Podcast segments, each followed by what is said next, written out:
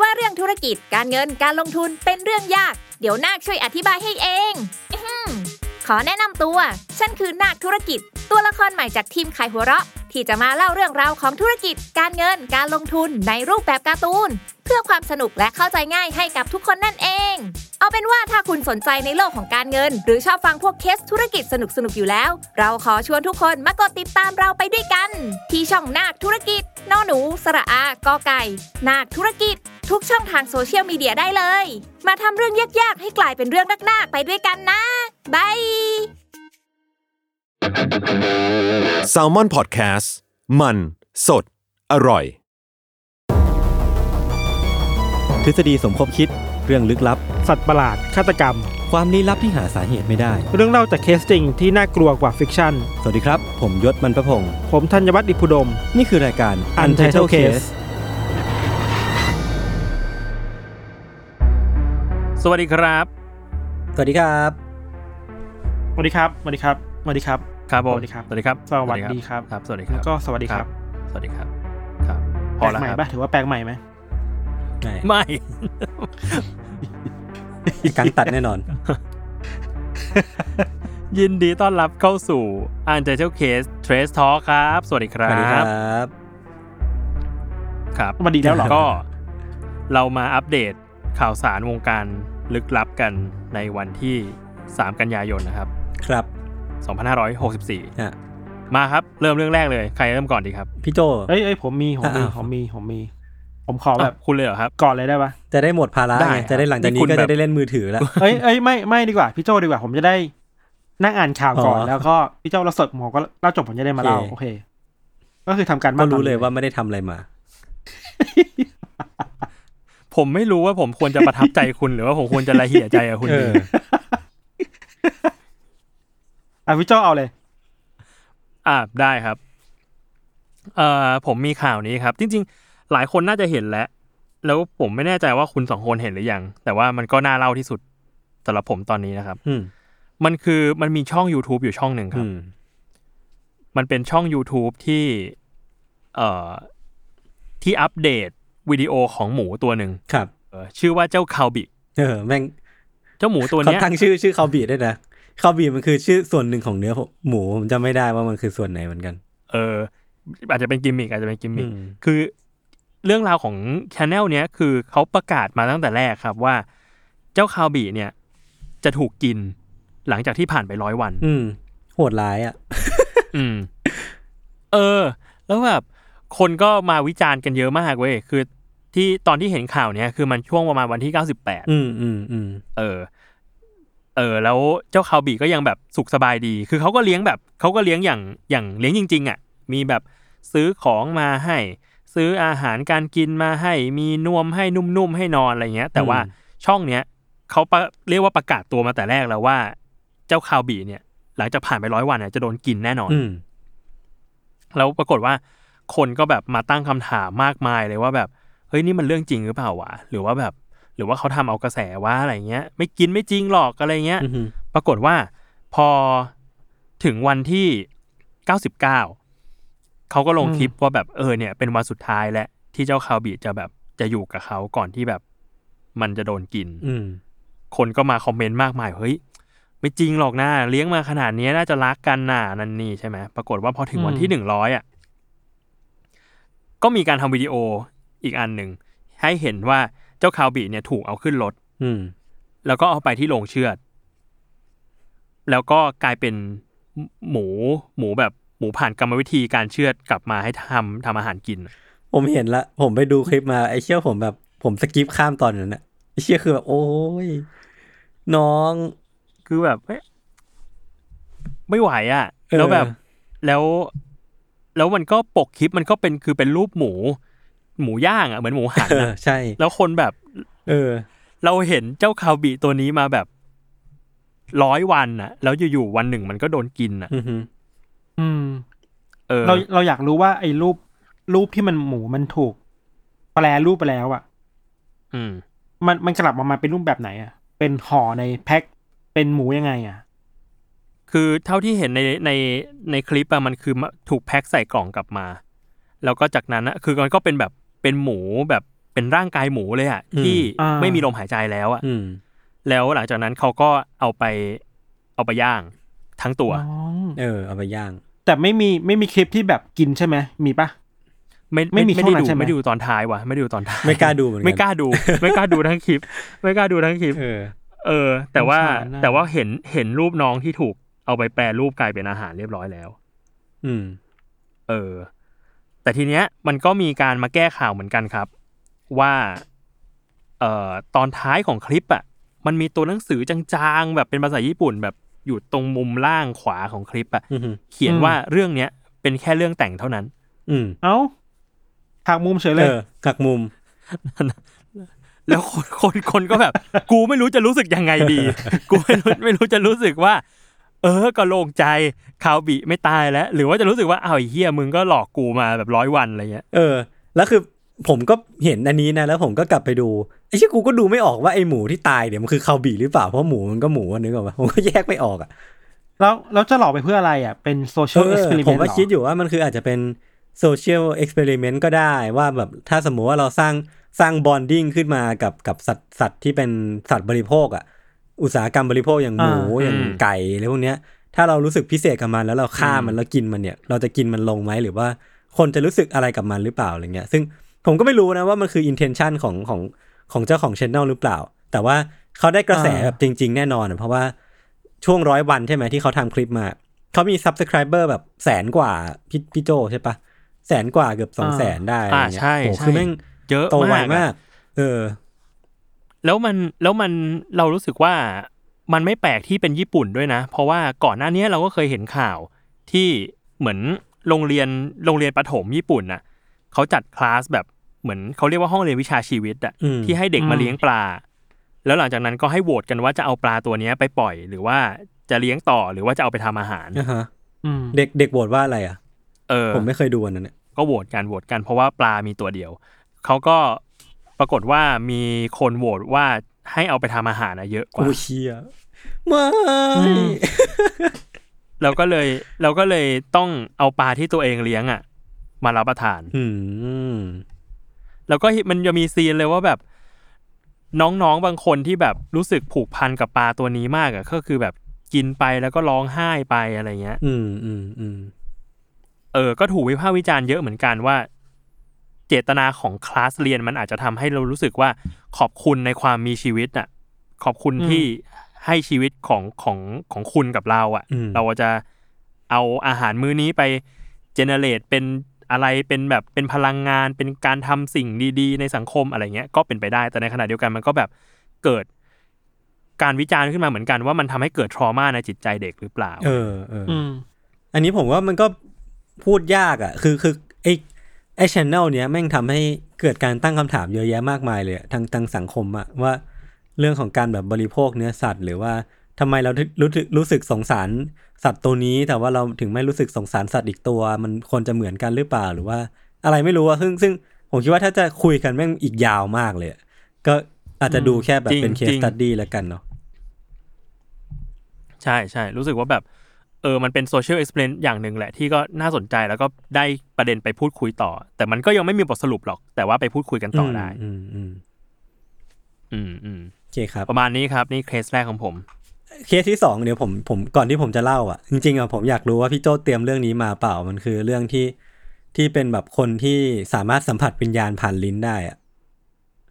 ไม่ได้เตรียมไม่ได้ผมก็ไม่ได้เตรียมผมล่าก็นึกว่าผมนึกว่าพี่โจจะเอ้ยเตรียผมมเห็มานเรื่องนี้อยู่เออแต่ผมอยากรู้ว่าผมเห็นคลิปรายละเอียดนี้อยู่มันเป็นยังไงพี่ทันพอเล่าได้ไหมผมผมแค่รู้ว่าเขาอยู่เป็นคนระยองปะเห็นแค่นั้นแหละเออแล้วเห็นแค่ว่ามันมีนักข่าวไปพิสูจน์ด้วยนะ คือแบบไปเดินกับเขาที่ชายหาเอดออะ แล้วเวลาเดินเขาก็พูดไปก็เอาลิ้นอะสัมผัสไปเออเลยสัมผัสลมสัมผัสสัญญาณอะไรของเขาอะก็แบบเขาไม่เขาไม่เกรงลิ้นเหรอวะนั่นดิผมว่าเขาน่าจะคือเมื่อยลิ้บ้างนอะเขาแบบเขาเขาเมื่อยทำงานไหมหนักมากเลยนะเขาเมื่อยไหมน่าจะเมื่อยบ้างอะคือแบบโอ้โห แล้วมันไม่ใช่เขามันไม่ใช่แค่เอาออกมาไปเฉยๆนะพี่โจเขาแบบเอาขึ้นมาแล้วเขาก็เอาขึ้นลงแบบ หักหักซ้ายหักขวาอะไรเงี้ยโอ้โห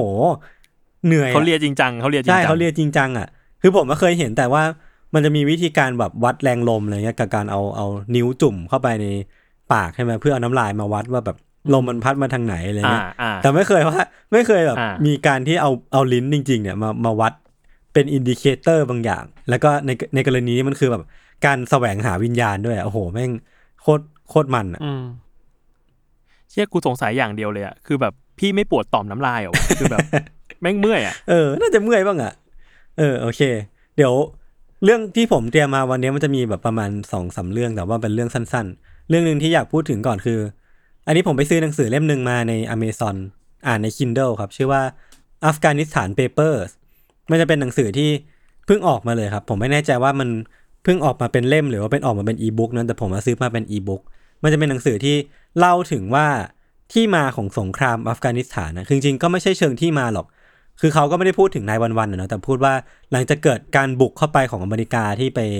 สู่อัฟกานิสถานแล้วมันมีอะไรเกิดขึ้นบ้าง ซึ่งผมอะอ่านไปบทหนึ่งแหละ บทแรกอะน่าน่าตื่นเต้นมากเลยมันคือ มันเล่าว่าจริง ๆ แล้วว่าตอนที่เข้าไปที่อัฟกานิสถานอะกองทัพอเมริกาเข้าไปด้วยสาเหตุหนึ่ง แต่ปรากฏว่าพอพอ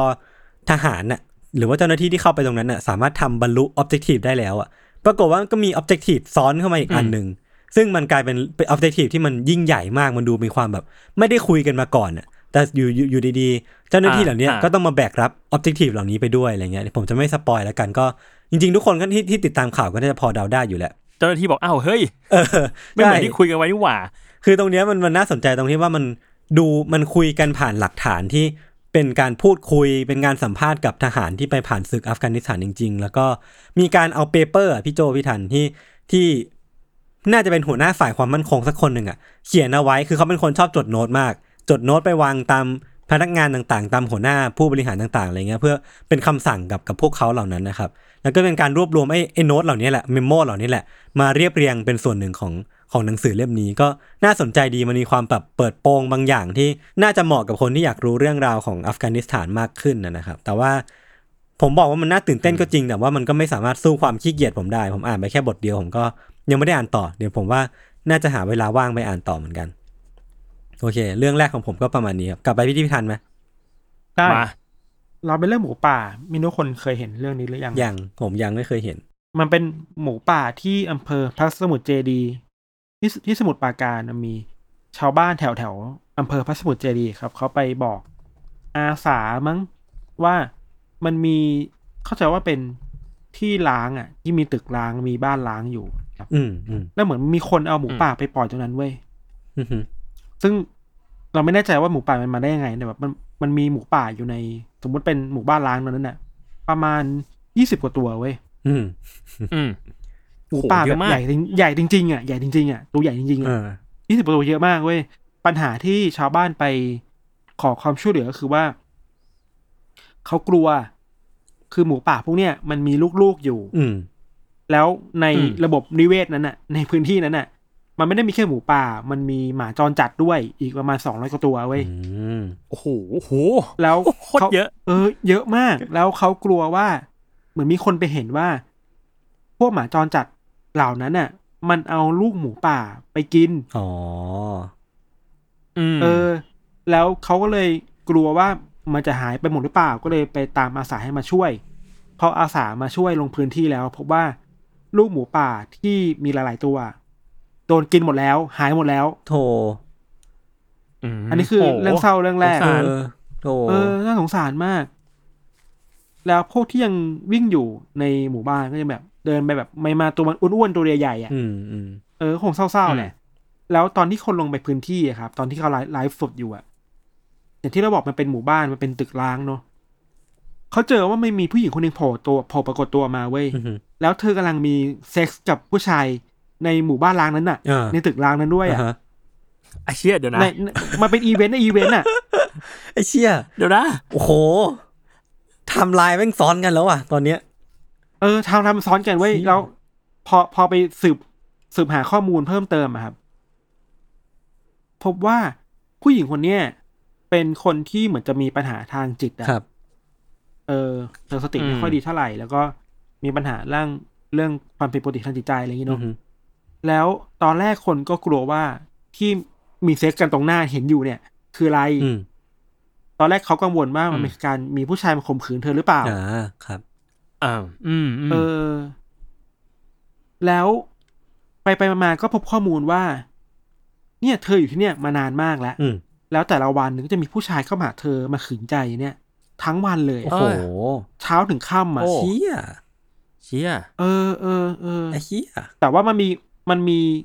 ข้อมูลสองชุดนะ ข้อมูลชุดหนึ่งที่เราไปอ่านข่าวมาบอกว่า เออมันมีคนมาขืนใจเธอออืมทั้งวันเลยอะโดยเฉพาะคนที่เป็นอืมคนทำงานเป็นแรงงานคนที่ทำงานเป็น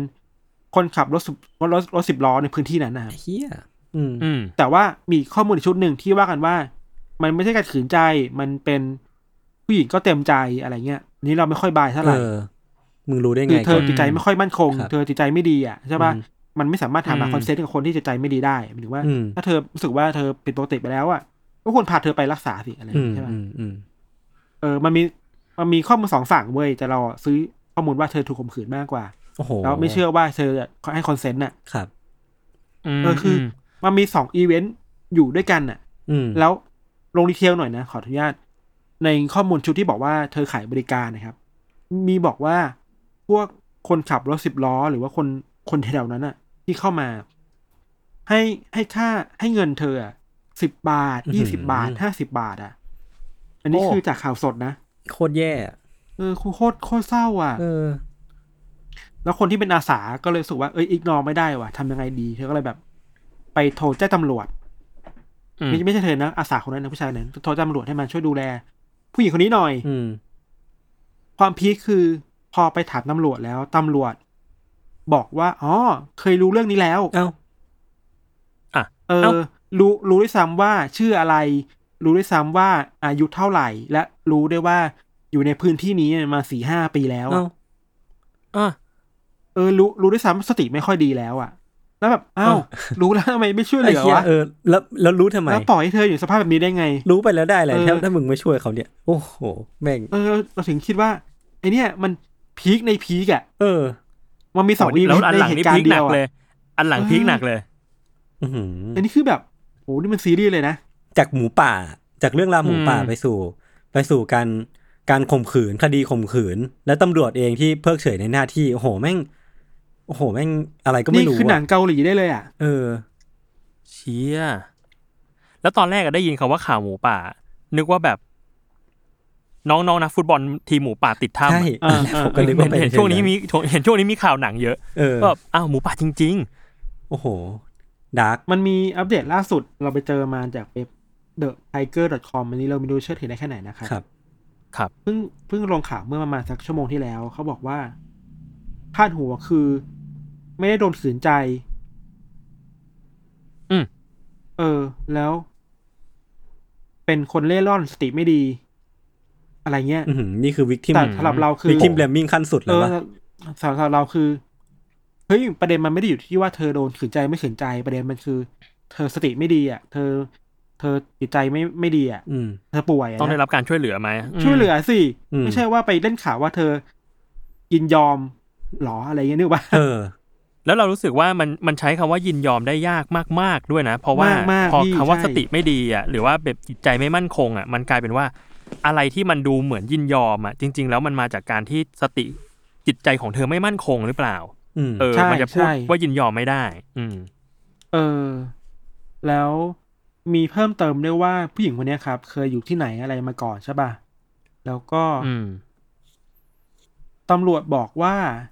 เธอเคยแบบ เคยได้เงินมาเสพยาเว้ยอือหือแล้วเคยโดนตำรวจจับด้วย อืม อะ แล้วพอโดนตำรวจจับเขาโดนจับไปห้าวันก็ปล่อยตัวออกมา แล้วเธอก็มาอยู่ที่เนี่ย อีกรอบ อืมแปลว่า เอ้าแล้วคุณไม่ได้เอาปัจจัยเรื่องการที่มีปัญหาด้านจิตใจมาเป็น การพิจารณาเลยเหรอว่าเธอควรได้รับการช่วยเหลือเออจากสังคมสงเคราะห์จากอะไรต่างๆอะยิ่งยิ่งเธอเคยเข้าไปอืมอยู่ทในวีตว่าการทแบบวีตว่าเธอเป็นอาชญากรอะเออเออ ยิ่งเคยเข้าไปอยู่ในกระบวนการอ่ากระบวนการจับกลุ่มกระบวนการสอบสวนแล้วอะเอ๊ะทำไมปล่อยปล่อยเรื่องนี้ไปได้ทำไมปล่อยปล่อยไปได้อะเออกำลังจะพูดอย่างยศเลยว่าแบบอย่างเงี้ยแปลว่าจริงๆ เธอเข้าไปสู่ระบบแล้วนะเออระบบอะไรบางอย่าง ระบบที่ไปเยียวยาเธอได้ะอยู่ในแต่สายตาปล่อยออกมาตำรวจแล้วแหละอยู่ในสายตาเจ้าหน้าที่รัฐแล้วแหละ เอองงอะ แต่โดนปล่อยออกมา แล้วเธอก็แบบกลับมาอยู่ที่นี่อะแล้วก็วนเวียนแบบเนี้ยแล้วแบบเนี่ยไม่ดีเลยเออโอ้อะไรวะเนี่ย dark จัด ครับข่าว dark dark วันนี้ครับ มันมีอีเวนต์สอครังบอีเวนต์ครับ แล้วก็เหมือนกับว่าหมูป่าเนี่ยพยายามมีคนจะพยายามเข้าไปช่วยเหลือด้วยนะอ่าเอาหมูป่าโอเคเอาหมูป่าออกมา ยังยัง ยังยังมีคนพูดถึงหมูป่าอยู่ถูกปะก็ยังมีอยู่ เออมันมีสองอีเวนต์มีสองอีเวนต์ใหญ่แบบ คู่ขนานกัน อืม แล้วก็เรื่องหมูป่าที่พี่โจบอกเมื่อกี้มันมีอีกข่าวหนึ่งเว้ยข่าวหมูป่าที่เป็นหนังอะอ่าอ่าอันนี้ซีรีส์คือปะถามหมูป่า เราเราเห็นคนไปตั้งคำถามว่ามันมีเด็กที่นักแสดงหมูป่าคนหนึ่งใส่เสื้อลิเวอร์พูลเว้ยอ๋อแล้วเห็นแล้วเหตุการณ์เนี้ยมันเกิดขึ้นหลายปีแล้วแต่เสื้อตัวลิเวอร์พูลเนี่ยมันเพิ่งออกมาเออเป็นปีสองพันยี่เป็นสิบเสื้อของเป็นสไตล์ดัชชาร์เตออัปเดตร์ที่เป็นโลโก้ เออต้นมัน คือแบบอ้าวทำไมไม่เป็นลิเวอร์พูลชุดเก่าวะเราก็แฟนคลับลิเวอร์พูลอะแล้วแบบเฮ้ยเราดูเรารู้นะว่าอันนี้ชุดใหม่ เจอร์ซี่ใหม่นะอะไรเงี้ยหรือเขาตั้งใจวะพี่จทีริงมๆท็มัอนปมันทีมมันไม่ท็อปเปลี่น่ายนไม่จะทันไม่น่าจะปล่อยได้ง่ายขนาดนี้นะ คือยิ่งยิ่งเป็นหนังแบบฟอร์มยักษ์ด้วยอะใช้พ่วงกับระดับนี้อะไรเงี้ย ผมว่าเขาอาจจะไม่แน่ใจไม่แน่ใจควว่าตั้งใจไม่รู้เหมือนกันเออแค่เห็นภาพโปรโมทอะเออเออแล้วเออเราเป็นแฟนคลับลิเวอร์พูลเรารู้นะว่าอันนี้ชุดใหม่นะสร้างกระแสชุดเได้ดีครับ สร้างกระแส ครับ มีประมาณนี้ครับเรื่องของเราครับ ครับงั้นกลับมาที่เรื่องของผมเนาะอืม ผมมีอีกเรื่องหนึ่ง เรื่องเนี้ย เกิดขึ้นที่ต่างประเทศครับอือหือคือมันมีผู้หญิงอยู่คนหนึ่ง ชื่อว่าคุณสแตนตัน คุณสแตนตันเนี่ย อายุ23ครับวันหนึ่งอะเธอไปกินข้าวกับเพื่อน แล้วรู้สึกแบบรู้สึกไม่ค่อยสบายตัว รู้สึกปวดท้องอือหือมากๆอะไรเงี้ย เธอก็เลยบอกเพื่อนว่าจะจะขอกลับบ้านไปหาแม่หน่อย เผื่อว่าแบบแม่จะช่วยดูแลอะไรเธอบ้างได้อะไรเงี้ย ปรากฏว่าพอกลับบ้านไปหาแม่ก็แบบโอ๊ยท้องมันก็ไม่หายปวดสักที เธอก็ไม่รู้จะทำยังไง แม่ก็เลยพาเธอไปโรงพยาบาล อืม พอพาไปโรงพยาบาลปุ๊บ ก็ให้หมอตรวจร่างกายนั่นนี่ก็ปรากฏว่า หมอบอกว่าจริง ๆ เธอแบบ เธอไม่ได้ปวดท้องเพราะว่าอาหารไม่ย่อยหรือว่าอาหารเป็นพิษอะแต่ว่าเธออะเจ็บท้องคลอด เธอกำลังจะคลอดลูกแล้วอ้าว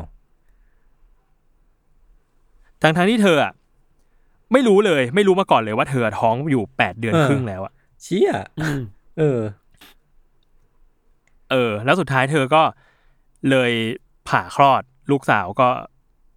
ปลอดภัยดีชื่อน้องวินโลอือหือครับ แต่คำถามก็คือมันน่าสงสัยมากว่าทำไมอะ เธอถึงตรวจไม่เจอเลยว่าตัวเองอะ ท้อง อืมคือเธอไม่ได้แบบ เธอไม่ได้ไม่ได้แบบ ไม่มีความพยายามในการค้นหาว่าแบบ เธอปวดท้องเป็นอะไรนะ เพราะว่าก่อนหน้าเนี้ยจริง ๆ แล้วในรายงานนะบอกว่า เธอมีประจำเดือนนะมาทุกเดือน อ้าวเออ ซึ่งมันแปลกนะเออ มันมันไม่ใช่ปกติอะใช่ แล้วเธอเองก็เคยทำ pregnancy test อะคือตรวจว่าท้องหรือไม่ท้องอะสองรอบแล้วมันขึ้นว่าไม่ท้องเป็น negative อืม เออ ก็เลยเป็นข่าวแปลกๆ ที่ต่างประเทศ เธอก็แบบตกใจมาก ก็อยู่กับแฟน อีกคนหนึ่งก็แฟนก็ตกใจมากเหมือนกันอยู่ๆก็แบบอ้าวมีลูกเฉยเลย ไม่รู้อืมเรื่องมาก่อนเลยอะไรเงี้ย ไม่ได้เตรียมตัวอืมมาก่อนเลย แต่การมีประจำเดือนเนี่ย มันก็แปลว่ายังไม่ท้องอยู่แล้วปะใช่ใช่อันนี้ดูแปลใช่กๆเนาะหรือว่ามันมีคำอธิบายเออทางวิทยาศาสตร์ที่เราไม่รู้เออหรือเปล่าอาจจะเป็น error ว่ะผมว่ามันมันน่าจะมีความเป็น error ทางทางฮอร์โมนทางวิทยาศาสตร์ทางกระบวนการร่างกายบางอย่าง ไม่รู้แม่งเออดูซับดูซับซ้อนซ้อนอะผมไม่เข้าใจได้แน่นอนอะเออ ไม่แน่ใจเหมือนกัน แต่ว่าแบบเออเธอเองก็ตกใจมากเพราะว่าจริง ๆ นอกจากเธอเทสหลายรอบอะเธอก็รู้สึกเหมือนกันว่าเธออ้วนขึ้น แต่ว่าช่วงนี้มันล็อกดาวน์ไงเธอก็รู้สึกว่าแบบนี่มันเป็นแบบอืมอ้วนล็อกดาวน์หรือเปล่าเออะไรอเงี้ยเออไม่รู้เหมือนกันอืมอืมเออ ประมาณนั้น โอเคครับ ถึงถึงตอนนี้ก็ไม่ได้มีแบบการ investigate เพิ่มเติมว่ากรณีของเธอมันเป็นพอเรื่องอะไรกันแน่ทำไมถึงแบบ ถึงยังมีประจำเดือนทุกเดือนอะไรเงี้ยอืมเอออมก็เดี๋ยวต้องตามรายงานต่อไปว่าเป็นยังไงนะฮะแต่ว่าก็ยินดีด้วยที่ได้ลูกสาว ยินดีด้วยครับ ครับโอเคครับ มาที่เรื่องของผมอีกเรื่องหนึ่ง มีอีกสองเรื่องสั้นๆแล้วกันครับผมคืออันเนี้ยไอ้กังไอ้กังที่เป็นคนครับตัดต่ออะส่งมาให้ คือมันชอบชอบคาปิบาร่าเหมือนกัน มันเป็นสกู๊ปข่าวของสำนักข่าวแห่งหนึ่งครับ มันเป็นสกู๊ปที่ไปถ่ายทำที่อาร์เจนตินาแถวๆอเมริกาใต้อะไรเงี้ยครับ มันมีปัญหาที่ที่อาร์เจนตินาที่เหมือนเป็น Talk of the Town อยู่ประมาณหนึ่งก็คือว่า มันเป็นปัญหาคาปิบาร่าล้นเมืองอะคือ คือไม่เฮ้ยไม่ว่าจะไปไหนคาปิบาร่ามันก็จะเดินอยู่ตามถนนตามท้องที่แล้วก็แบบเดินเป็นกลุ่มก้อนนะพี่แบบเดินแบบมีตัวใหญ่สองตัวมีตัวเล็กอีกสามตัวเดินตามอะไรเงี้ยซึ่งซึ่งมันดูเหมือนจะน่ารักเนาะมันดูเหมือนจะมีความเป็นหมา มีความเป็นยีราฟของออสเตรเลียอะไรเงี้ยเอ้ยไม่ใช่ไม่ใช่ยีราฟจิงโจ้เออจิงโจ้ของออสเตรเลียอะไรเงี้ยครับจิงโจ้เออแต่ว่าจริงๆแล้วอะอ่าฮะพอคาปิบาร่ามันเยอะๆอะมันก็มีปัญหาตามมาเยอะอย่างที่ตัวผมเองก็คาดไม่ถึงอะคือมันมีเรื่อง ขี้ของคาปิบาร่าที่มันเริ่มแบบรกเมืองอะมันมีความแบบเริ่มส่งกลิ่นปฏิกูลเรื่องอ่าฮะเริ่มสร้างความเน่าเหม็นให้กับเมืองนี้ หรือว่าแม้กระทั่งว่าคาปิบาร่าเองอะผมก็ไม่รู้ไปอีท่าไหนนะ มันจะไปทำร้ายสัตว์เลี้ยงของคนในเมืองอะมันจะมีรูปหนึ่งที่ว่าหมาของของครอบครัวครอบครัวหนึ่งอะโดนกัดแบบเป็นแผลแหว่งเลยอะที่ที่ก้นอะอืมคือผมก็ไม่รู้ว่า คาปิบาร่าอ่ามันทำร้ายเหี้ยหมาได้โหดขว่ะนาดนั้นเลยเหรอหรือว่ามันไปจู่โจมหรือว่ามันไปสู้อันนี้ท่าไหน แต่ว่ามันมันมีมันมีปัญหานี้เกิดขึ้น มันก็เลยเริ่มเริ่มพูดถึงว่าจะจะทำยังไงกับการที่มีคาปิบาร่าล้นเมืองขนาดนี้ ซึ่งเอาจริงๆมันก็น่ารักดีแหละ ชาวเมืองก็อาจจะชอบมันแต่ว่า ถ้ามันมีปัญหานี้อาจจะต้องมีมาตรการรองรับหรือเปล่าอะไรเงี้ยครับ ผมเองก็ไม่แน่ใจว่ามันจะมันจะเกิดอะไรขึ้นต่อไป เออ อืมอืมโห นึกถึงข่าวหนึ่งที่เคยเล่าเลยอะที่ฮิปโปของ Pablo Escobar อ๋อโคลอมเบียเออใช่ใช่อืมใช่คล้ายๆกันคล้ายๆกัน เออ เหมือนสปีชีส์ต่างๆ ถ้ามันเยอะเกินไปมันก็มันก็ไม่ work เปล่าวะเออมันก็ทำให้แบบ เออเกิดเรื่องราวเกิดอินซิเดนต์อะไรมากต่างๆ มากมายอืเหมือนเขาบอกว่าปัจจัยหนึ่งมันคือเรื่องของแบบห่วงโซ่อาหารนะครับ เหมือนแบบผู้ล่าครับปิบาร่ามันหายหายไปส่วนหนึ่งหรือว่าอะไรพวกเนี้ยมันก็เลยแบบ เกิดกระบวนการที่สามเหลี่ยมห่วงโซ่ตรงเนี้ยมันมันล้มอะมันระเนระนาดมันก็เลยแบบ มีจำนวนคาปิบาร่าเยอะเยอะกว่าปกติอะไรเงี้ยผมก็ไม่แน่ใจเหมือนกัน อืมอืมอืมคาปิบาร่ามันกินเนื้อหรือกินพืชวะพืชมั้งกินพืชใช่ปะกินเบอร์เกอร์ไม่รู้อะกินเบอร์เกอร์ถ้าผมก็ไม่รู้เหมือนกันแต่น่าจะพืชนะคุณอยากกินแหละมันเป็นสัตว์ฟันแทะอะมันคือตระกูลหนูอะสัตว์ฟัน เวลามันกินมันกินยังไงอ่ากินเหมือนแฮมสเตอร์ป่ะเออ ไม่ไม่น่านะ มันน่าจะเป็นเหมือนหนูเหมือนเหมือนหนูตัวใหญ่ๆปะเออคาปิบาร่าน่าจะใช่ น่าจะใช่ มันมันสามารถเป็นก็ตัวใหญ่สุดได้แค่ไหน ตัวเท่าคนได้ไหมคาปิบาร่าเขมือบพี่ได้อะเอ้ยมีได้ดิเหี้ยกินพี่ได้ทั้งตัวกินคนปะจริงผมไม่รู้แล้วอะไรคือคนจริงอะๆจริงๆก็ไม่ได้ใหญ่มากหรอกมันอาจจะตัวใหญ่ๆเท่าๆแบบรถของเล่นอะ ที่ที่ถีบตามถีบตามห้างเซ็นทรัลอะที่มันจะมีรถของเล่นให้เช่าอะไรเงี้ยผมผมเดาว่าน่าจะเป็นประมาณนั้นปะ คนไทยสามารถเอามาเลี้ยงได้ปะอ่านี่นี่อ่าผมมันเป็นสัตว์แบบคุ้มครองปะ ผม search เลยผม search เลยมันไม่มีอะมันผมมี search เลยลำลำตัวลำตัวยาวประมาณหกสิบเซนครับสิบเซนก็สองไม้บรรทัด ประมาณนี้ ชี้ใหญ่ๆอสองยู่บรรทัดเออ ยายูยายูจริงๆคือมันเป็นสัตว์ที่ลิมิเต็ดมากๆนะมันจะมีแค่กระจุกอยู่แค่พื้นที่เดียวแค่เซาท์อเมริกามั้งผมผมไม่แน่ใจ น่าจะใช่อ่า เดี๋ยวผมถามแฟนรายการดีกว่าทำไมคุณถึงชอบคาปิบาร่ามาทำเป็นแบบแบ็กกราวเออซูมครับเออไม่ได้มีอะไรพิเศษคุณเลยยศพี่ผมก็แค่รู้สึกว่ามันน่ารักดี ถ้าตอบงี้ความลึกลับจะหายไปปะแต่ผมก็ผมก็คิดแค่นี้นะแต่แต่มันกัดแต่มันกัดหมานะเออผมเริ่มคิดหนักแล้วแต่ไม่เป็นไรผมว่ามันน่าจะสู้กันน่าจะมีเหตุผลทางการเมืองบางอย่างน่าจะถ้าคุณเอามาเลี้ยงที่บ้านคุณอะ มันก็กัดหเฮ้ยผมคุณผนะมเลี้ยงสามารถเลี้ยงให้มันเชื่องได้ดิผมว่ามันก็น่าจะสู้อยู่กันได้นะ น่าจะพอคุณคุณก็เลยกัดมันก่อนเออเลยมันจะได้ไม่ต้องกัดเหมือนคเหมือนรองเท้าอะต้องกัดรองเท้าก่อนรองเท้าจะได้ไม่กัดเราเออไปเรื่อยเหมือนกันนะพวกเราเนี่ยโอเคโอเค คือ อันเนี้ยตอนแรกผมกล่าวว่าผมจะเล่าแค่เรื่องนี้ แต่ว่าพอดูคลิปนี้จบอะมันจะมีอีกคลิปหนึ่งที่มัน suggest มา มันเป็นเรื่องเรื่องที่เกี่ยวข้องกับไฟป่าแห่งหนึ่งครับที่เหมือนมันในในช่วงสองอาทิตย์ที่ผ่านมานี้มันมีไฟป่าแบบลุกไหม้ต่อเนื่องครับ ที่แถวแถวชายป่าในเมือง เนวาดาในรัฐเนวาดา แล้วมันก็กำลังจะลุกลามไปยังย่านที่อยู่อาศัย ที่มันเป็นที่อยู่อาศัยแบบกว้างมากๆ แถวแถวๆแบบเลกทาโฮอะครับ ไม่แน่ใจทุกคนเคยได้ยินป่ะ น่าจะเป็นแบบอืมเป็นที่พักอาศัยที่ค่อนข้างดังอยู่ประมาณหนึ่ง คือพอมันเริ่มลามไปแถวที่มีคนอาศัยเยอะอะครับ มันก็เลยต้องมีการอพยพผู้คนครั้งใหญ่ เพื่อความปลอดภัยไว้ก่อนอะคือมันยังไม่ได้ลามไปถึงอะนะ แต่ว่าพอเรารู้ว่ามันจะมีเทรดที่มันมีเป็นไฟป่าขนาดเนี้ยกำลังจะมาถึงทางเราอะคนมันก็ต้องหนีกันไปก่อนนะเนาะ แล้วก็สามารถไปเสิร์ชหาดูข่าวกันได้ครับว่ามันเป็นไฟป่าที่ใหญ่มากจริง ๆ มีการแบบเผาบ้าน มีการเผารีสอร์ทอะไรพวกเนี้ยครับ ผู้คนก็เลยปิดห้างร้านกัน แล้วก็ขนข้าวของหนีออกจากบ้านทำให้มันมีอุบิเหตุเกิดขึ้นก็คือว่ามันมีรถติดบนถนนเนี่ยเส้นขาออกอะยาวเป็นกิโลเลยคือแบบมีรถบนถนนเส้นเดียวอะเป็นหมื่นหมื่นๆคันอะไรเงี้ยครับ แล้วก็ท่ามกลางรถกว่าหมื่นคันเนี้ย มันก็มีผู้ชายคนหนึ่งที่เปิดประตูรถแล้วก็เดินลงมา แล้วก็หยิบของที่เขาเอามาด้วยเนี่ย แล้วก็เล่น ไอ้ของที่เขาหยิบลงมาจากรถอะพี่พี่ทันพี่โจ มันคือไวโอลินเว้ยคือผู้ชายคนเนี้ยจู่ๆเขาก็เดินลงมาจากรถแล้วก็เล่นไวโอลิน กลางถนนที่แบบอะไรวะข้างข้างข้างหลังเขาอะมีไฟป่านะคือแบบไกลๆเป็นกิโลอะมีไฟป่าเกิดขึ้นนะ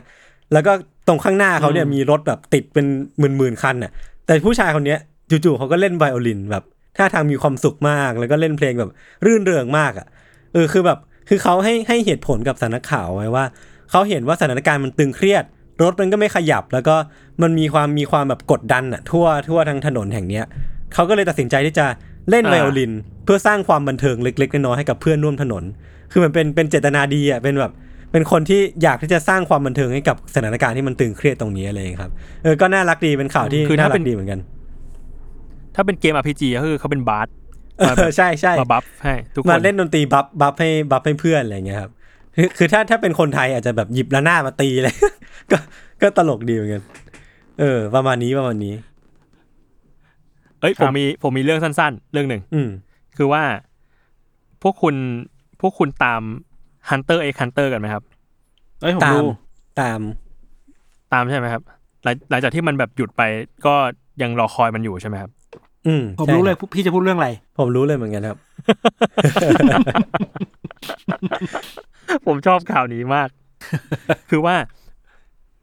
มันมีผู้ชายคนหนึ่งอะใครเผื่อใครไม่รู้เรื่องนะครับ มันมีผู้ชายคนหนึ่งครับ เป็นคนญี่ปุ่น ชื่อคุณโทซึเงกิโทซึเงกิเออ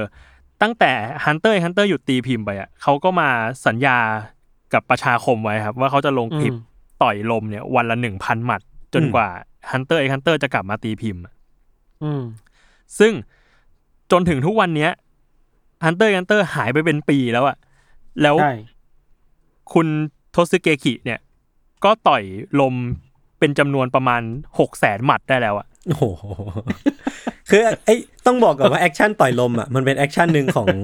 ของตัวละครหนึ่งในเรื่องที่แม่งเก่งมาก แล้วก็ใช่ใช่ใช่ก่อนหน้านี้ใช่ก่อนที่เขาจะเก่งได้ คือเขาฝึกต่อยลมทุกวันทุกวันวันละพันหมัดอะไรอย่างเงี้ยครับ คุณคนนี้เขาก็เลยทำบ้างทำว่า เอ้ย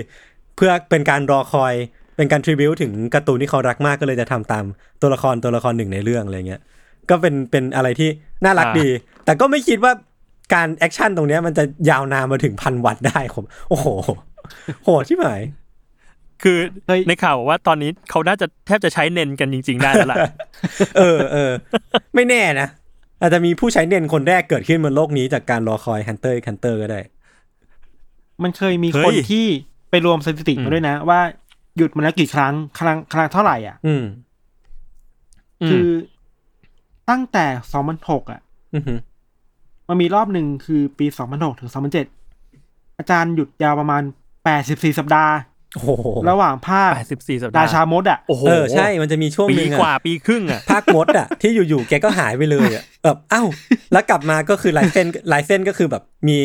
มีปรากฏการณ์หนึ่งคือทั้งสองหน้า A4 อะส องหน้าหน้ากระดาษอะมีแค่บับเบิลคำพูดอะจานไม่ไม่วาดเลยเหรอ จาน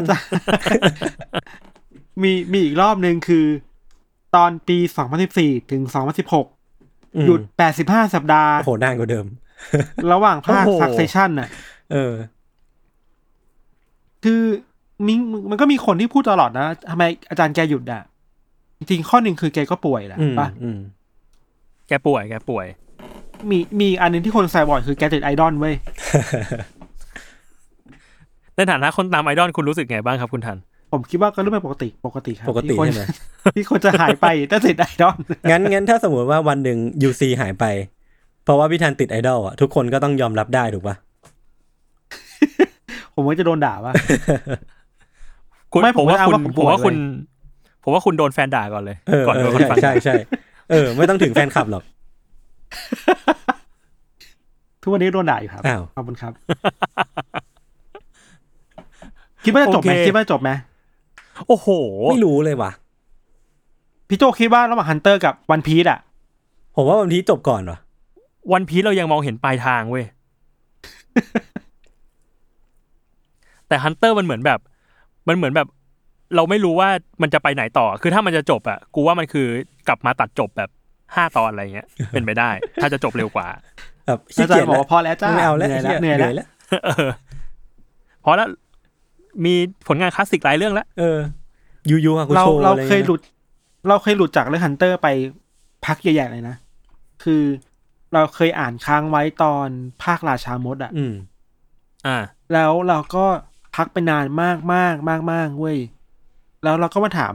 เพื่อน ว่าเอ้ยมึงเป็นไงบ้าง อ๋อมึงก็ยังอยู่ภาคเดิมไม่ต้องไม่ต้องกลัวอะไร ก็ยังไม่ได้หายไปไหนนี่ ยังไม่ได้ต่อดำเนิกันนไปติดไหนแน่นอนเอออ๋อมึงไม่ต้องกังวลนะอยู่แถวแถวเดิมอยู่เศร้าอะท้อใจท้อใจแทนคนตาม ครับโอเคครับ ประมาณนี้เนาะมีใครมีเรื่องอะไรไหมครับ ไม่มีแล้วไม่มีครับ โอเคครับผมอะงั้นก็ประมาณนี้เนาะสำหรับอัปเดตข่าวสารวงการลี้ลับของพวกเราใน Trace Talk สัปดาห์นี้นะครับ ก็ ติดตามรายการ u n d e r t a l e Case Trace Talk ได้ทุกวันศุกร์นะครับ ทุกช่องทางของ Salmon Podcast สำหรับวันนี้พวกเรา 3 คนลาไปก่อน สวัสดีครับ สวัสดีครับ สวัสดีครับ